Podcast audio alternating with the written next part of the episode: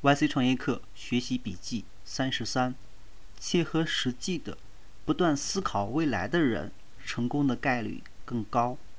作者李笑来。在第十二课里，Aaron Leaf 给那些想打造伟大公司的人提供了一些他总结的、认为现实可行的建议。So the first one is spot technology disruptions. In enterprise, you want to start intentionally small. The next, you really want to find asymmetrics. The next is you want to find mostly crazy, but still reasonable outliers within the customer ecosystem. 而后也推荐了三本好书：Crossing the Chasm, The Innovator's Dilemma, and Behind the Cloud。在这些建议里，最基础的解释是这段话：You have to look for new enabling technologies or major trends, like fundamental trends, that create a wide gap between how things are done and how things can be done. Enabling technologies 果然不好翻译， 指有些技术能把过去不可能的事情，当下就变为可能。比如，移动设备上的地理位置识别就是这样的技术。从这个意义上来看，上市的陌陌就是利用 enabling technology，使得一些过去不可能的事情，在他们做那个应用的时候，直接变成了可能。接着他又说。What does it do to change from business standpoints? What was impossible? Because either economic feasible feasibility or technology feasibility that 10, 5 years ago is now possible. A fun thing to do every now and then.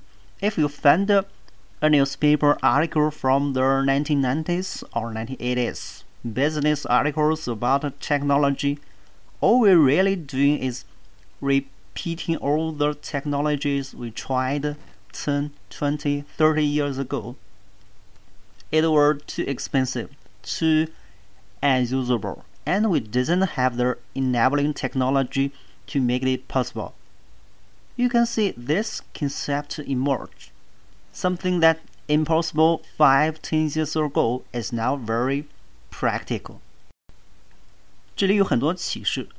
首先，思考未来其实并没有那么难。很多时候，只要回头去看五年前、十年前，甚至三十年前，人们是怎样畅想未来的就可以了。这个世界上从来都不缺对美好未来充满想象的人，只不过他们总是不由自主的不切实际。不切实际的人特征很明显。他们常常只是看到了一个重点就开始兴奋，而又因此干脆忽略了其他所有的局限。其次，解决一个问题常常需要各方面条件全部成熟，而不是只要某一个突破点就完事儿了。各方面时机全部成熟是需要很长很长时间的，几年甚至几十年。总之，要比那些兴奋点低的人想象的要久远很多很多。如果说成功的企业家常常是那些最终真正解决了问题、提高了效率的人，他们的共同特点是在恰当的时机做了恰当的事情。我个人并不喜欢，甚至极端讨厌这样的说法。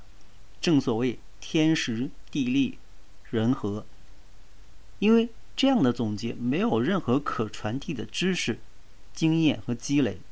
我喜欢。并认同这样的总结：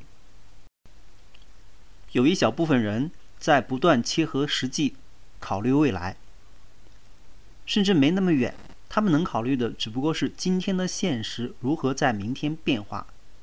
于是，他们分析问题、解决寻寻找解决方案的时候，考虑的更周全。他们知道，除了某个 technology、某项有突破性技术进进展的技术之外，还需要很多其他方面的配套成熟，他们耐心等待，全面量衡，一旦发现明天就真的有可能变化了，就会迅猛出击。绝大多数人并非如此，他们看不到一个问题的方方面面，只关注某个局部，于是会得出更令人兴奋的结论。这样的例子很多很多，因为上面提到了陌陌，那就顺着再想象一下之前的几年里，有多少个基于 LBS 的应用和服务惨烈惨烈阵亡，就明白了。所谓活在当下，在我眼里也是个莫名其妙的人生建议。谁不是活在当下呢？这明显是实际上无法选择的事情嘛。说点题外话，我的体会是，绝大多数中国人好像都是刻意回避思考未来的。我最初的理解是，在一个从小被灌输假大空理论的文化里，大家自然而然的。多少抵触，副作用就是一谈未来，一谈理想，就觉得太 low 了。再后来，觉得更深层次的来看，在一个动荡不安的环境里，长远思考的基因是不利于生存的。这是一个没有百年老店的国家，在投资圈生活的这两年，是我最开心的时光，因为在这个圈子里，即使那些。明显的笨蛋都在认真的思考未来，最终又因此不可能太笨。比如我自己，